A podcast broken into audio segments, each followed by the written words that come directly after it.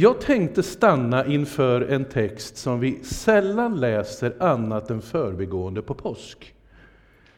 Och själva essensen i det som jag tänker dela idag, det är när Jesus säger till den blivande församlingsledaren, en av de stora giganterna i den kristna tron, eh, Petrus, eller Simon, så säger Jesus så här, jag har bett för dig att din tro inte ska ta slut.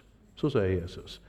Jesus alltså ger Petrus den signalen, jag finns i förbön för dig när du kämpar med tron. Om vi läser i eh, första Korintierbrevet 13 så eh, läser jag, det brukar vi då läsa som kärlekens lov, så som om det vore en lovsång till kärleken. Det är det faktiskt inte. Utan det är en undervisning om de karismatiska gåvorna. Och där så sägs det så här att tungotalandet och profeterandet och det här som finns utav andliga eh, eh, verkligheter, det ska förgå. Men kvar blir tre begrepp.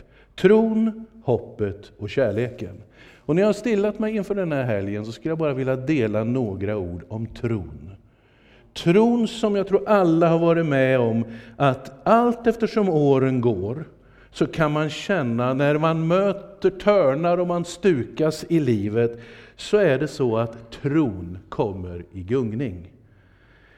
Tron som för många är självklar i perioder utav livet, helt plötsligt så ändras det där från en trygg tro, kanske det som benämndes i alla fall och ibland nämns som barnatro, går över i tonårstidens eh, kanske hängivenhet i meningen, det finns liksom inga begränsningar. Och så helt plötsligt så händer det någonting när livet får sina törnar.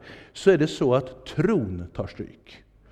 Det är på något sätt som att vi människor, det är så det ser ut att leva. Det är det som det handlar om. Djupa sett, vilket jag kommer att komma till, så tror jag att det i människans själva arvsmassa, inte kanske i fysisk mening, men det vi ärver ifrån det Gud tänkte, det är att tron är naturlig. Tron, eller ofta, så tänker vi tro på det här sättet. Nämligen förmågan att intellektuellt eh, greppa eller en upplevelse i känslan. När Bibeln relaterar till tro, så naturligtvis så finns de sakerna där. Det är helt rätt att försöka att intellektuellt eh, göra sig en bild av Guds rike. Och det är definitivt så att vi gör andliga upplevelser, det är bra. Men det begrepp, när Bibeln talar om tro, så skulle det snarare översättas med tillit. Eller att lita på. Att våga tro, våga lita på, våga sätta sin hela tilltro till att Gud faktiskt hjälper mig. Och där någonstans är det ju det här händer. Många hamnar i det här läget, trots att man vill, så blir det jobbigt. Och då säger Jesus, jag har bett för dig att din tro inte ska ta slut. Det finns också en annan kategori i ett land som vårat som möjligen inte ens är postkristet, efterkristet, utan snarare gått in i någon totalt sekulär fas. Så är det likväl så att mängder med människor förhåller sig till tron på ett sådant sätt att den är högst privat.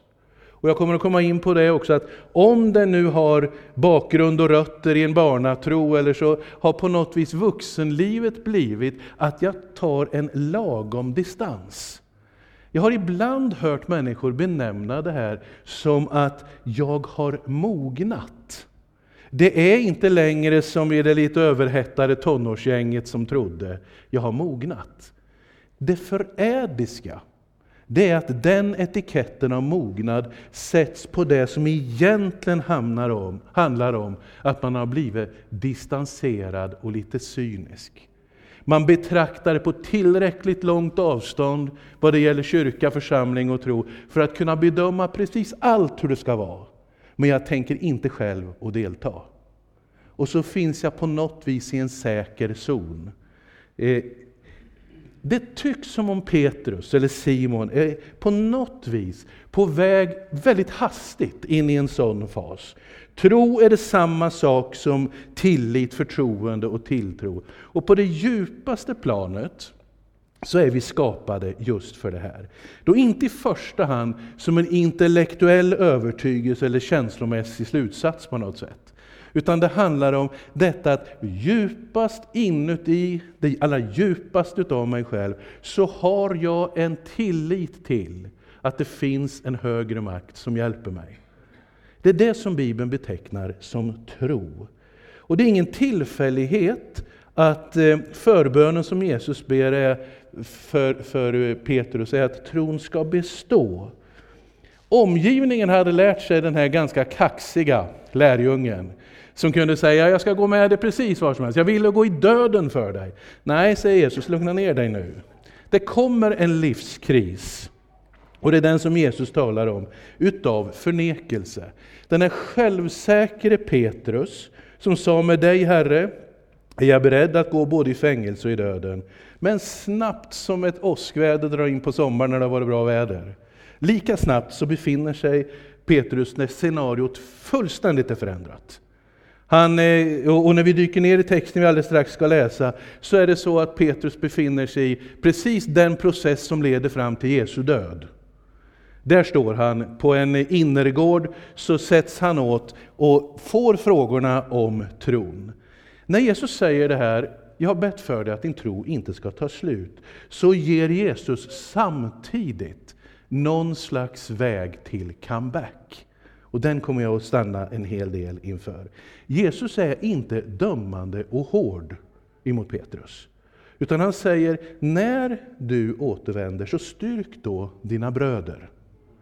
Det vill säga det fanns någon slags, Petrus liksom alla människor, kan vara någon slags comeback kid. Det vill säga när tron har tryckts undan i mitt liv och den ändå den ligger och puttrar där. För vi ska läsa nu tillsammans i Lukas 22. Och jag skulle egentligen vilja tala då om en trons comeback i knepiga situationer. I Lukas 22 så står det så här, och det är Jesus som säger från 31 versen. Simon, Simon, Satan har utverkat åt sig att få sålla er som vete. Men jag har bett för dig att din tro inte ska ta slut. Och när du en gång har vänt tillbaka, så styrk dina bröder. Simon sa, med dig, Herre, är jag beredd att gå både i fängelse och i döden. Han svarade, jag säger dig Petrus, tuppen ska inte gala i natt förrän du tre gånger har förnekat att du känner mig. Så går vi lite längre fram i samma kapitel, 56 versen. Och då är den här scenen nu. Jesus står tillfångatagen, hånad, och så är liksom trycket där. Vi kan ju ibland ana något av samma tryck. Det vill säga att massan, trycket, det som är eh, möjligt att säga, den åsiktsmässiga korridoren är så smal. Och bara du skulle säga att du tillhör Jesus så är det någon fälla som slår igen. Så här står det i Lukas 22.56. En tjänsteflicka fick se honom där han satt i eldskenet. Och hon såg noga på honom och sa, den där mannen var också med honom.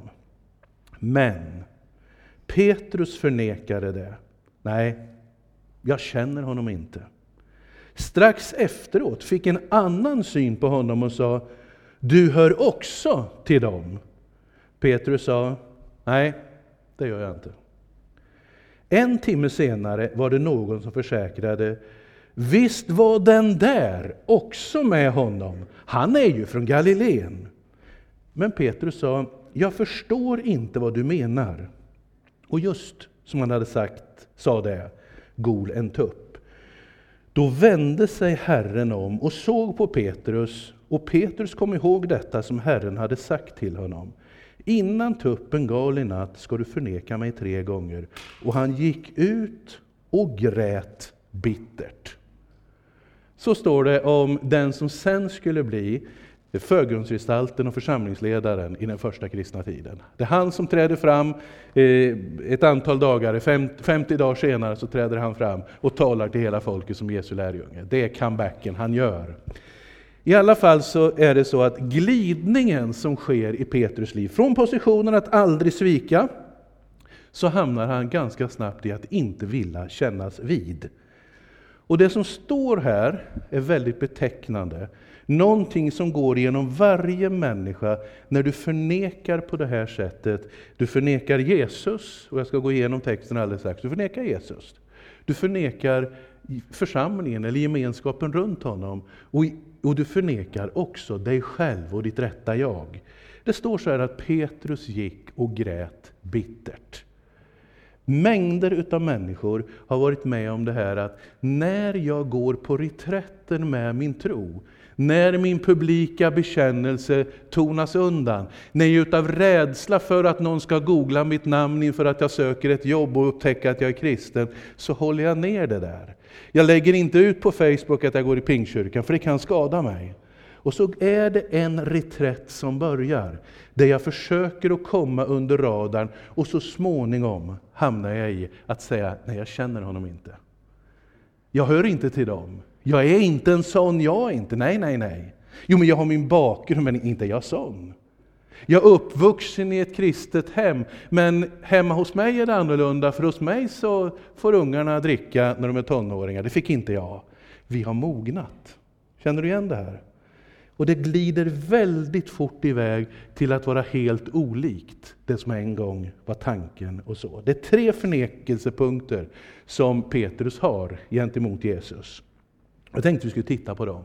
Den första, så säger en tjänsteflicka, en eh, förmodligen ung tonåring som har sett någonting, jag kan inte se ögonen gnistra på den här tjejen. När hon upptäcker i den här fruktansvärt laddade situationen, så ser hon ju att den där kaxige typen har jag sett förr. Han och jag, och så säger hon, den där mannen, säger hon, den där mannen var också med honom. Och du kan tänka dig hur Petrus, där han hamnar i det här läget. Och då säger Petrus, nej, jag känner honom inte. Det vill säga, Petrus förnekar Jesus. Han förnekar den som han under tre dryga år hade följt som lärjunge. Men i den här pressade situationen så går han hellre under radarn. Självklart så ekar undervisningen som Jesus hade. Därav de bittra tårarna. När Jesus undervisade som återges i Matteus 10 och 32 så står det så här, och det är Jesus som säger, och lägg in det nu i Petrus situation. Var och en som känns vid mig inför människorna, honom ska jag kännas vid inför min fader i himlen. Men den som förnekar mig inför människorna, honom ska jag förneka inför min fader i himlen. Lägger du märke till? Den som, det här ringer inuti Petrus, den som förnekar mig ska inte jag heller kännas vid. Det vill säga Petrus har all anledning till den här bittra gråten. Trons centrum är Jesus. Det kan ju vara så att någon tappar tron och jag har lagt märke till att eh, den första kategorin som gärna skulle vilja tro är brott brottas med själva livet. Och det blir liksom, jag har mött så mycket svårt, eller sett så mycket. Den andra kategorin som jag nämnde, de som egentligen drar sig undan och lite distanserar sig och blir lite lagom kritiska. Den gruppen söker ju ofta skäl. Och de blir väldigt ihåliga till varför jag säger att jag inte tror. Ja, men eh, jag växte upp och för 20 år sedan var det en ungdomsledare som gjorde något på någon ungdomssamling någonstans i något hörn. Och det gör att jag inte kan tro. Eller, ja men det var si och så under min uppväxt. Och så hittar man det man uppfattar som rationella skäl för att den inre övertygelsen och Jesus skulle vara där. Inget av det där, om vi skulle titta krast, håller ju naturligtvis. För inte skulle väl en enskild människa kunna ta bort det som vi är skapade för att vara, nämligen hos Gud. Nog hade Petrus sett tillräckligt i gänget runt Jesus för att kunna skylla på det. Nog skulle han ha kunnat sagt att jo, jo, jag har ju sett hur de är. Ta bara den där Judas. Det är ju bara några timmar sedan han förrådde alltihop och så ska jag hänga med dig. Nej. Tre gånger skulle du förneka mig Petrus. Och Sen kommer tuppen och galar framåt morgonkanten som de brukar göra i Mellanöstern. Och då kommer du att minnas. Så när Jesus slänger blicken över gården och ser Petrus, då gråter han bittert. Han hade förnekat det som var relationen till Jesus. Bekännelsen utav Jesus, det är bekännelsen utav en relation. Och lika avgörande som det skulle vara, jag har varit gift i ett antal år, 35 tror jag det är nu. Ungefär. Jag ska inte räkna efter nu. Jo, det blir 34 är det. Elinor är inte här nu, så jag, men 34 är det. Vi firade nämligen för ett par dagar sedan, så det, jag borde jag veta. 34. Eh, om jag skulle säga det, nej, jag känner inte henne. Känner du hur sveket är där? Om jag skulle befinna mig i ett läge att jag tar av mig ringen och jag smyger iväg i något sammanhang där jag helst skulle vara utan den bindningen, då blir det helt plötsligt bara en snuskig gubbe kvar. Därför att vi vet att tilliten, det handlar om tron, det handlar om hoppet och det handlar om kärleken. Det är det som blir så förödande när en människa börjar vägen att förneka Jesus. Det river sönder relationen med honom. Romarbrevet 10, som du säkert har hört citeras om du brukar gå här i kyrkan, i nionde versen där, det står det så här. Ty om du med din mun bekänner att Jesus är Herre och i ditt hjärta tror att Gud har uppväckt honom från de döda, ska du bli räddad, eller bli frälst. Det vill säga, det talade, den talade bekännelsen och hjärtats tro hör ihop. Separerar du dem så kallas det svek. För det går inte att hjärtat är fullt av något och samtidigt förneka tillhörigheten. Det går inte att ringa hem och säga nu är jag framme i Karlstad så du behöver inte vara orolig längre, vägen var bra, jag har gjort det precis. Och så skulle jag komma in här och förneka. Nej, tron, hoppet och kärleken, det handlar om munnens bekännelse och hjärtats tro tillsammans. Det hör ihop. Första Johannes brevets fjärde kapitel och femtonde vers säger ungefär likadant. Där står det så här, om någon bekänner att Jesus är Guds son, förblir Gud i honom och han i Gud. Det vill säga, när det verkligen gäller så handlar det om tilltron. Tron handlar om tilltron, tilliten, att man kan lita på från ömse håll. Petrus säger, nej, nej, nej, nej, nej. Eh, jag känner honom inte. Han tar den enkla vägen ur en väldigt knivig situation. Den andra förnekelsen, då är det ytterligare en person ganska tätt inpå som säger Du hör också till dem. Det vill säga den där kretsen runt omkring Jesus. Och då säger Petrus Nej, det gör jag inte. Jag är inte en av dem. Helt plötsligt, det som var en självklarhet kvällen innan, att han var en, en i lärjungakretsen, han var med runt Jesus. Han skulle ge sitt liv för honom. Och när det blev den här svåra situationen, då säger han, nej, nej, nej, jag tillhör inte församlingen. Nej, nej, nej, nej, inte jag med dem. Absolut inte. Hur, nej, men inte jag. Väldigt många människor hamnar i det läget att det på något sätt gröper ut, kanske i omvänd ordning. Det börjar med att jag inte tillhör gemenskapen. Det fortsätter med att jag också förnekar Jesus. Bibeln känner ingen anonym kristen tro. Den känner ingen hemlig kristen tro. Den känner bara den bekända tron. Och trons människor hör samman i församlingen. Men, säger någon, men församlingen, om du visste, Ja, du, jag har jobbat bra många år i församlingen. jag vet. Jag skulle tippa att de historier du kan dra är rena söndagsskolhistorierna mot vad jag har mött som jobbar i det här. För du vet, i församlingen finns det människor. Men församlingen består inte av mänsklig gemenskap. Det är alldeles fel att säga att församlingen är en gemenskap, det är inte sant. Församlingen är tillhörigheten till Kristus. Och som frälst, som tillhörig till Jesus, så är jag en naturlig del utav församlingen. Du vet, det är ungefär som med syskon. Vänner väljer man och syskon får man. Så är det. Vem hade valt brorsan? Ungefär så. Du väljer inte föräldrar, du väljer inte syskon, du väljer vänner. Men församlingen, det handlar just om det här. Det är syskon. De fick du när du föddes på nytt. Gilla läget, käre vän. Så är det. För församlingen har med Gud att göra. Församlingen är Guds ögonsten. Det är inte så att du säger vad som helst om församlingen. Det är inte så att du säger vad som helst om församlingens tjänare. För det är Guds ögonsten. Det är det som är det allvarliga när Petrus tar avstånd. Han som hade varit ledargestalt. Och så försöker han att dra sig tillbaka och säga nej, nej, nej, jag är inte en utav dem. Så är det inte. Jag tillhör inte dem. Bakgrunden i kyrkan, kopplingen till de troende och så drar man sig undan. Hängivenheten slocknar och som jag sa tidigare så har vi ibland falskt satt på etiketten jag har mognat.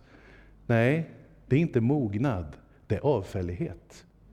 Det är någonting som drar dig ifrån Jesus. För den som är nära Gud dras till de troendes gemenskap. Det går inte att vara kristen på distans. Det går inte att ha samma förhållande till församlingen som litteraturkritiker har till författare eller musikkritiker till musiker. Sådana som inte har förmått att skriva en enda rad eller en enda sångvers ska helt plötsligt sitta och tycka och tänka. Lika konstigt blir förhållandet om den som eh, har haft en bakgrund helt plötsligt säger att församlingen är si och församlingen så, inte ska gå där. Du, låt dig inte luras på det planet. Utan bekänn din tillhörighet till Herren genom församlingen. Det tredje, och det är en timme senare stod det i texten, då dyker det upp ytterligare en sån här person som Petrus hade önskat slippa den där märkliga kvällen. Visst var den där, lägg märke till att språkbruket var så i alla tre. Visst var den där också med honom, och han är ju från Galileen. Men Petrus sa, jag förstår inte vad du menar. Här förnekar Petrus sig själv. Det är uppenbart att, eh, och ett annat evangelium återger det, att det hörs ju på ditt språk. Det hörs ju när du talar att du är från Galileen. Det vill säga bönderna där uppifrån norr, de hörde liksom inte hemma i finkvarteren i Jerusalem. Du vet hur de säger om Jesus, han hade väl också förmodligen en, en eh, galileisk accent på det han sa. Förmodligen var det ju så, för allt hände ju runt sjön i Galileen. Det hördes lång väg att han var liksom från, eh, ja, nu höll jag på att säga något ställe i Sverige, men det ska jag inte göra för du kanske är därifrån. Långt bortom ära och redlighet i alla fall. Eh, det hördes på dialekten och jag är ju sån, jag är från Karlskoga. Och jag sa det eh, hemma att vi har en som pratar brett Karlskoga och ni riktiga värmlänningar tycker det är förfärligt, eller hur? Men för mig klingar det hemland. När jag hör honom tala på detta, denna dialekt som jag aldrig själv har haft. Men då är det någonting som rör sig inuti. På det sättet var det, det är lätt att identifiera. Jag brukar höra när det är värmlänningar på radion. Du kan säga vad du vill, men jag hör liksom på melodin att det här är ju folk ifrån Värmland, eller hur? Likadant var det för Petrus. Det gick liksom inte att förneka, du är ju, du är ju en av dem.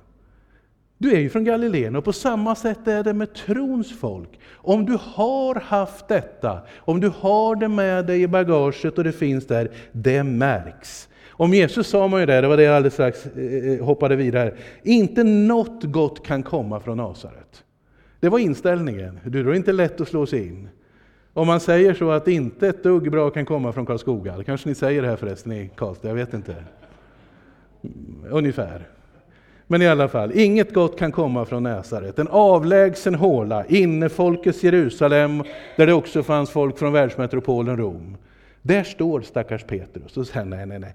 Jag, jag, jag, förstår inte vad du menar, säger han på klingande galileiska. Det hörs ju, det märks, det syns. När, vi hade, när jag jobbade tidigare i Stockholm så hade vi något som hette K23, det är 100 år sedan, det var förra århundradet till och med en jättesatsning för ungdomar inne på Kungsgatan 23, därav namnet K23. Eh, eh, efter eh, ett par, tre år där så var det ju människor som hade kommit till tro. Och vi hade ju öppet där, det var som egentligen vilken fritidsgård som helst, och vi körde drogfria diskon och så här. Vi hade ungefär tusen ungdomar som stod i kö varenda fredagkväll. Och det där var väldigt bra. Men de här som kom till tro, så frågade vi så här, vad var det som gjorde? Ja, men så han, ni är väl inte så dumma som ni tror att vi gick på det där? Det var ju så att det luktade frikyrka av er långt ut på trottoaren. Även om ni hade bästa ljudanläggningen och allt det där som var, skulle vara. Eh, det luktade frikyrka ända ut på trottoaren, sa men ni hade någonting som jag saknade. Vår organisationsmetod som jag lite grann skulle justera om det vore idag, det var ju på något vis någon slags lågtröskelvariant. Där man skulle nästan, ja inte luras in, det är fel ord, men ändå skulle man upptäcka. Du, det märks om du är Guds barnbarn. Det syns, det märks, det är där. Eh, man förnekar inte sitt ursprung utan att det bryter med någonting av det allra innersta. Mitt rätta jag, tron kommer inifrån. Ibland säger vi så här att när någon säger så här, var som folk var dig själv. Då tror jag nästan alla ni tänkte att då är man lite lagom slafsig och burdus och oborstad, eller hur? Jag skulle vilja säga att det är fullständigt fel. Om du skulle vara dig själv, då handlar det, att du, handlar det om att du är skapad för någonting som är högre. Det är ditt bästa jag. Det är ditt skickligaste jag. Det är ditt renaste jag. Då är du dig själv. Det är därför det skär tag i en människas inre och det är därav de bittra tårarna när Petrus går ut efter tre förnekelser. Han hade förnekat sin mästare, han hade förnekat sin, den troende, de troendes gemenskap och han hade djupast sett förnekat sig själv. Men Jesus ger ändå det här att det finns en comeback för honom. Eh, man skulle kunna säga så här, jag tror faktiskt att, som jag sa inledningsvis, att tron, förmågan att tro, är inlagt hos alla människor. Varför är det så att vi älskar berättelserna om när Färjestad låg under ända in och det bara var fem minuter kvar? Och så helt plötsligt så vände matchen och Färjestad vann. Jag håller faktiskt på Färjestad, så det kanske inte, eh, ni såg så förvånade ut. Så är det. Vad är det? Jo, vi har berättelsen om tro inuti oss. Det är därför vi älskar de här hjältehistorierna. Han som var fullständigt utslagen och så är det en comeback som görs. Varför är det så? Jo, därför att vi är skapade för att tro. Vi är skapade för att hoppas, för att älska, för att tro. Djupast sett så är det så. Därför går det att skriva noveller och romaner och allting just om den här vändningen som handlar om att någon vågade ha tillit till att det här ska gå. Någon tränare står och hejar på i båset och ser till att byta in rätt gubbar vid rätt byten. Och så vänder matchen. Och så älskar vi det. Varför? Jo, därför att vi är skapade för tron. Det är något djupast inom oss som vi känner igen. Det är det som Jesus anknyter till när han säger Petrus, jag har bett för dig att din tro inte ska ta slut. Det må vara så att du kommer att vingla iväg i tre förnekelser, till och med av dig själv. Det finns ett intressant uttryck i Lukas 15. Ni vet när den förlorade sonen har hamnat riktigt illa till. Han hade förslösat sitt kapital, hela arvet hade han satt sprätt på, det mesta hade han, som Bibeln säger då, betalat för prostituerade. Ett riktigt grisigt liv, så svinaktigt så judens är tillsammans med grisarna bokstavligt och önskar att få äta det som ligger i svinhorn. Så säger Jesus. Där är den förlorade sonen. Och när han är på väg att köra näsan i samma ho där alla andra trynen är, då står det, då kom han till besinning. Eh, engelska bibelöversättningar, bland annat King James, säger så här, att And when he came to himself. Han kom till sig själv. Det var helt plötsligt hans rätta jag. Och vad tänker det? Jo, hur kunde det ha blivit så här galet? Jag lämnade pappa, jag lämnade mitt, eh, mitt arv, jag lämnade min miljö. Jag kan ju åtminstone gå tillbaka hem till gården och så får jag vara en eh, daglönardräng. En som får lön efter, eh, bara, inga fasta anställningar utan bara timpenning för det du gör. Jag kunde åtminstone, fast jag var arvtagare och drog iväg så stöddigt, så när han ser sin egen spegelbild och ett par svin vid sidan av sig, då förstår han det här är galet. Och då kom han till sig själv. Då upptäckte han vad han djupast sett var. Sen vet vi hur Jesus berättar hur han kommer hem hur han eh, välkomnas. Jesus, eh, Jesus säger det att pappan, far, alltså Gud själv, springer emot honom. Och de som kan Mellanöstern säger att det finns inte en gubbe som skulle springa, det är ovärdigt. Så det är en poäng i att Jesus säger det att Fadern, patriarken på gården, han springer emot honom. Han omfamnar och kysser och sätter en ring på hans hand, de bästa kläderna och säger slakta gödkalven, nu ska vi ha fest. Min son var förlorad men har kommit tillbaka. Det vill säga, jag har bett för dig att din, din tro inte ska ta slut. Jag skulle vilja säga en uppmuntran till dig som anar att det förlorade barnet, den förlorade sonen, äter tillsammans med svinen. För en jude var det ju helt otänkbart. Det var inte kosher. Du, det finns en punkt. Jag skulle säga du som har ett bönebarn, eller lyssnar och själv är ett bönebarn. Du, mamma och pappa, eller syskon, eller vem det nu är som beder, eller att man ber för sina föräldrar. Vi som ber är aldrig ensamma. Jesus ber tillsammans med dig. Jag har bett för dig att din tro inte ska ta slut. Det som en gång planterades i någons liv, det finns kvar. Det finns där i grundkonstruktionen när jag föddes, vi skapade för att tro. Det finns där i upplevelsen jag gjorde. Det finns i tilliten. Det är alltså så att någon gång så kommer den här punkten. När du har vänt om, styrk då dina bröder. Jesus säger så här i Lukas 9 och 25. Vad hjälper det en människa om hon vinner hela världen, men får betala med att mista sig själv? Den som mister sig själv, då är det så, när vi ska sammanfatta Bibeln i Johannes 3 och 6, så säger vi så här, ty så älskade Gud världen, att han gav den sin enda son för att var och en som tror på honom inte ska gå under utan ha ett evigt liv. Ty Gud sände inte sin son till världen för att döma världen, utan för att den skulle räddas genom honom.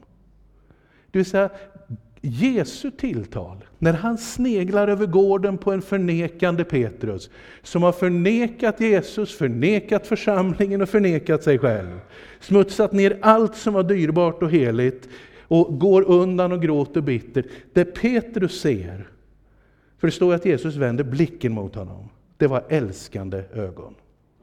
Och jag skulle önska att Karlstadförsamlingen, Uppsala församling, kunde titta med älskande ögon på alla dem som drog sig undan. På alla dem som valde en annan väg än hängivenheten. Jag har bett för dig att din tro inte ska ta slut. Jag ska inte hålla på länge ikväll. Det ska snart gå för landning. Men man skulle kunna, om vi går vidare, och det här känner många av er som är troende väl till. Petrus får ju tre gånger förnekar han och tre chanser får han sen att bedyra sin kärlek till Jesus. Det är så comebacken sker.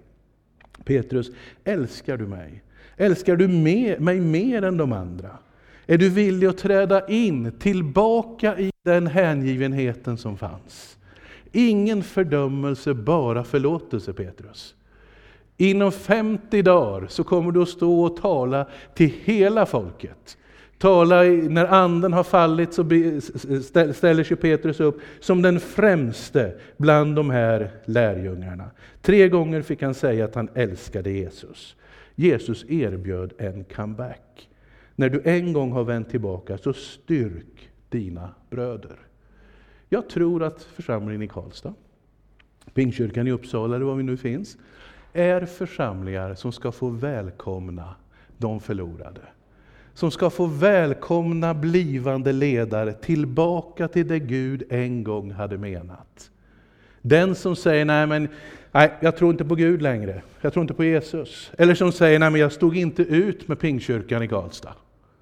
Eller man har förnekat sig själv. Det har blivit som den förlorade sonen, svinaktigt på många sätt. Svek på svek till det som jag uppfattade som mina egna ideal, bara dagar innan. Du, det är en dag när de ska komma tillbaka. När du kommer tillbaka, styrk då dina bröder. Du har ett uppdrag och en kallelse. Så när du tänker på dig själv, du som kanske är i den här situationen, för det är ju en sak att det sker öppet, men det är också fullt möjligt att nävarna är i luften när det är lovsång i Pingkyrkan. Men får du frågan vid kaffebordet imorgon bitti på jobbet, då skulle du helst ha sluppit den. Om det sticker upp någon liten uppnosig tonåring och frågar var du i pingkyrkan igår? Vad svarar du då? Nej, nej, jag var ju inne i stan. Eller hur blir det? Förneka inte ditt eget ursprung. Förneka inte det som är meningen i ditt liv och honom som är allting. Det finns en nystart, det finns en total nåd för ett helt nytt liv. Skäms inte för det förflutna. Petrus fick upprättelse, uppenbarligen. Han förnekade men får stå där som ledare så småningom. Paulus, han hade förföljt de troende. Han var skyldig till, eh, till anstiftan till mord till och med. Men Gud kunde använda honom. Och så skriver han, ja, detta ofullgångna foster. Jag kunde inte fatta nåden att Herren visade sig på Damaskusvägen. Ja, du vet Agrippa säger, jag kunde ju inte annat än att lyda synen från himlen. Han and, en bedrövlig andedräkt, men han andades hot och mordlust, sa 1917 års översättning. Eh, lite SP12 hade gjort nytta där tror jag. Eller någon sån där, and, vad heter det? Ja, munvatten. Han andades någonting som hade med något djävulskt att göra och ändå så kommer Herren. Du är ett utvalt vittne. Eller rättare sagt, Ananias får veta, du är ett, han, han är ett utvalt vittne. Ja, men han har ju förföljt de troende i Jerusalem. Inte menar du att jag ska gå in i Damaskus? Jo, för det finns nåd och förändring för den som har gått fel. Det finns ett tilltal som är personligt. Tron och tilliten, den ligger där naturligt. Du känner igen den här rösten. Du vet när du passerar den gränsen. Petrus visste det. Han visste precis vad han hade gjort när han går bort och gråter bittert över sitt svek. Men så finns det en, att, att kunna återkomma. Bekänn Jesus. Knyt an till de troende och var dig själv. För djupast så handlar det om det vi är skapade för. Vi är skapade för detta. Det ligger där, förmågan, benägenheten, själva konstruktionen att faktiskt hålla fast vid tron. Hålla fast vid hoppet och kärleken, för de är så länkade tillsammans. Mista inte tron. Du som håller på att brottas med att försöka få in Gud i ditt, sam, i, i ditt medvetande och intellekt och samla ihop allting. Du, Gud är alltid större än så. För inte vore det väl en Gud om vi kunde tränga in honom i det jag fattar.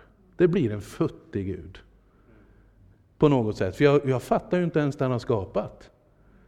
När jag hör vetenskapsmännen hemma i Uppsala tala så jag, ja, det går över huvudet. Långt över huvudet. Jag fattar inte ens det. Hur skulle jag då kunna få in Gud i min lilla fattningsförmåga? Du, det är någonting som är större. För tron bygger inte på förmågan att hålla för troligt. Tron handlar inte heller om att om allting vore perfekt i mitt liv, då skulle jag kunna tro. Nej, det är inte upplevelsen. Nej, tron är vi skapade för. Tron är snarare tilliten. Det som jag bekänner mig till därför att jag har en relation med Jesus. Jag förnekar honom inte, jag håller mig till hans folk och jag är mig själv. Där har du själva essensen. Petrus, eller Simon, Satan har bett att få sålla er. Men jag har bett för dig att din tro inte ska ta slut. Du kommer utav livet, utav händelserna som låg nära till, så kommer du tre gånger att förneka mig. Men jag har bett för dig. Och när du återvänder, styrk då dina bröder. Då har du ett budskap att komma med, att även om du svek Petrus, så har Jesus aldrig svikit dig. Även om du var ute och vinglade, så har aldrig Gud svikit. Även om han sa att ingen som inte bekänner kan ha gemenskap med honom, så söker han ständigt efter den som svek just när det gällde gemenskapen. Jesus sviker aldrig. Kom ihåg det nu, du som själv finns i det här, eller har någon som du automatiskt tänker på när vi talar om det här. Det kommer ett tillfälle när Gud för tillbaka. Fortsätt att be. Ha tilliten och tron att Gud faktiskt gör något. När det ser som mest knepigt ut, så nog kan Gud föra tillbaka. Nog kan Gud ändra. Jag var med om det här förra veckan. Vi sänder ju våra gudstjänster på TV varje söndag över nätet och det ligger på Youtube också. Eh, och då var det någon person som ringde långt uppifrån Norrland och sa att nu, jag, jag måste bara ringa. Ja, och så berättade han under någon 30 sekunder om sitt liv. Och sa han så här, jag har varit kristen när jag var ung. Och så har jag haft någonting, några har säkert bett för mig, eller han uttryckte det. Och så har jag börjat titta på de där programmen. Och jag bara vill ringa och säga att nu är jag med i kyrkan, min barndomskyrka igen. Nu är jag tillbaka och jag har funnit den här tryggheten och tron jag hade som barn. Och så la han på luren. Du, så går det till. Det kan vara sådana märkliga vägar. Kanske det är någon fil på Youtube som kan hjälpa den du är för. Kanske är det någon som kommer att läsa någonting som faktiskt knyter an till det här allra innersta. Och när du ber för någon, gör då bilden utav tro vad det en gång ska bli. Petrus var inte en loser som skulle kastas ut. Nej, han var den kristna församlingens näste föreståndare. Han var den som skulle stå i täten 50 dagar senare, nära på eh, själva händelsen, så skulle han stå inför allihopa. Han skulle stå inför hela Jerusalem och tala med sin galileiska dialekt. Friskt och frejdigt så skulle han berätta om att det här var profeten Joel hade talat om. Så här kommer det att vara. Men, och då känner de någonting, det finns en identifikation. För allihopa hade ju svikit Jesus, ropat korsfäst, korsfäst eller stått där när det här hände. De var ju där 50 dagar tidigare. Och då säger, kunde Petrus säga, jag hade också så i mitt liv. Jag hade också situationen utav svek. Men Herren förlät mig. Herren gav en ny chans. Ja, men vad ska vi göra? När de blir träffade i hjärtat, då säger han, omvänd er. Vänd om nu, som förlorade sonen. Vänd om. Omvänd er och så blir ni, låter ni döpa er. Och då får ni den helige Ande som gåva. Och så berättar ju Bibeln om att den dagen så var det ökade församlingen med 3000 personer. Det var 3000 svikare som återvände in i det som var deras mening och mål med livet från allra första början. Det kan bli så med den du ber för också. Får jag göra så här, jag brukar alltid göra det, att den som har för, vill önska förbön ska få chansen. Och jag gör på det här sättet, att du som önskar förbön, jag ska inte genera dig och peka ut dig på något sätt, men ändå ge den här möjligheten. Det kan vara så, uppe på läktaren eller här nere, att det här är tillfället för din bekännelse. Jag vill tro på Jesus, eller jag är, jag, Jesus kan lita på mig. Eh, Jesus kan lita på mig. Det var en kille, det var därför jag skrattade till, för ett par månader sedan hemma i Uppsala så kom jag, jag går runt i kaféet och det var rörigt och stökigt. Och så högg han tag i mig och så sa han så här, ja, jag har gått här nu ett par tre veckor, sa han. Och nu, sa han, och han hade ju inte ord för nu kan du lita på pastorn att nu är jag med här i kyrkan. Det kanske bara är så, att vi kan lita på dig efter det här. Tilliten, den är ömsesidig. Ska vi böja våra huvuden runt om i kyrkan? Och kanske kom du hit också bara för att Herren skulle gripa in, då är du välkommen också att räcka din hand. Visa nu bara klart och tydligt. Tänk mer på dig själv än på andra. Och så, du som önskar personlig förbön, så ska jag be för dig här framifrån, utan att peka ut eller genera dig på något sätt. Vi ska be för er nu som räcker händerna. Gud välsigne er. Nu är Herren här och han vet vad det gäller. Gud välsigne er. Och är det någon av er nu, alla som räcker här, det är flera här, Gud välsigne er. Många. Både på läktaren och här nere. Jag ska be för er med. Eh, är det så att det här är första gången, eller återigen, som du liksom tar tag i det här med kristen tro, då vill jag bara lyckönska dig. Herren tar emot dig, han är trofast och rättfärdig, han förlåter allt det gamla. Eh, precis som pappan till den förlorade sonen rusade fram och kramade om, så är det så att Gud tar emot dig. Allt det där utav sveket du har, du, nu lämnar du det. Då ska vi be tillsammans och Gud kommer att sätta in dig i det som han från början tänkte. Är du här och behöver ett gudsingripande och det var det som låg bakom handuppräckningen, då vet du att Herren är här. Han förmår det, mänsklig makt har nått vägs ände, det förmår han. Var det någon ytterligare, jag vill inte bara be, jag ska ge någon till, jag ska be för er också. Och dig där. Gud välsigne dig. Nu är Herren här och nu ska han beröra. Tack Jesus för att du gång på gång visar att när vi tappar tron på dig tror du fortfarande på oss. Tack Herre för att du upprättar det som är skadat och sönderslaget. Herre, tack för att du alltid ger en möjlighet till comeback. Herre, nu vill jag be för den som i sitt liv har förnekat dig, med sina gärningar har förnekat sin tillhörighet till dig. Tack att du är trofast och rättfärdig och förlåter. Herre, tack att också möter den som har haft ett fel, en felaktig relation och en distans till de troendes gemenskap. Herre, tack att du är här och ger utav den kärlek som du själv har till din församling. Herre, ta också hand om den som har mistat sig själv i jakten efter allt det som världen ger. Herre, tack för att du är här och för tillbaka till det du en gång tänkte. Herre, tack för att du alltid visar nåd. Välsigna också den som är i Pingkyrkan den här kvällen och den här eftermiddagen för att bara få bli berörd av dig, därför att vägs ände är nådd när det gäller mänsklig resurs. Herre, tack att du är här. Genom din Ande så kan du gå in i en situation där hälsan sviktar. Herre, du kan vidröra till idéer och möjligheter när det gäller ekonomin. Herre, du vet om den som har på det relationella området trassel och svårighet. Tack att du är här med din kraft, du som förmår allt. Tack Jesus för att vi får sätta vår tillit till dig. Amen.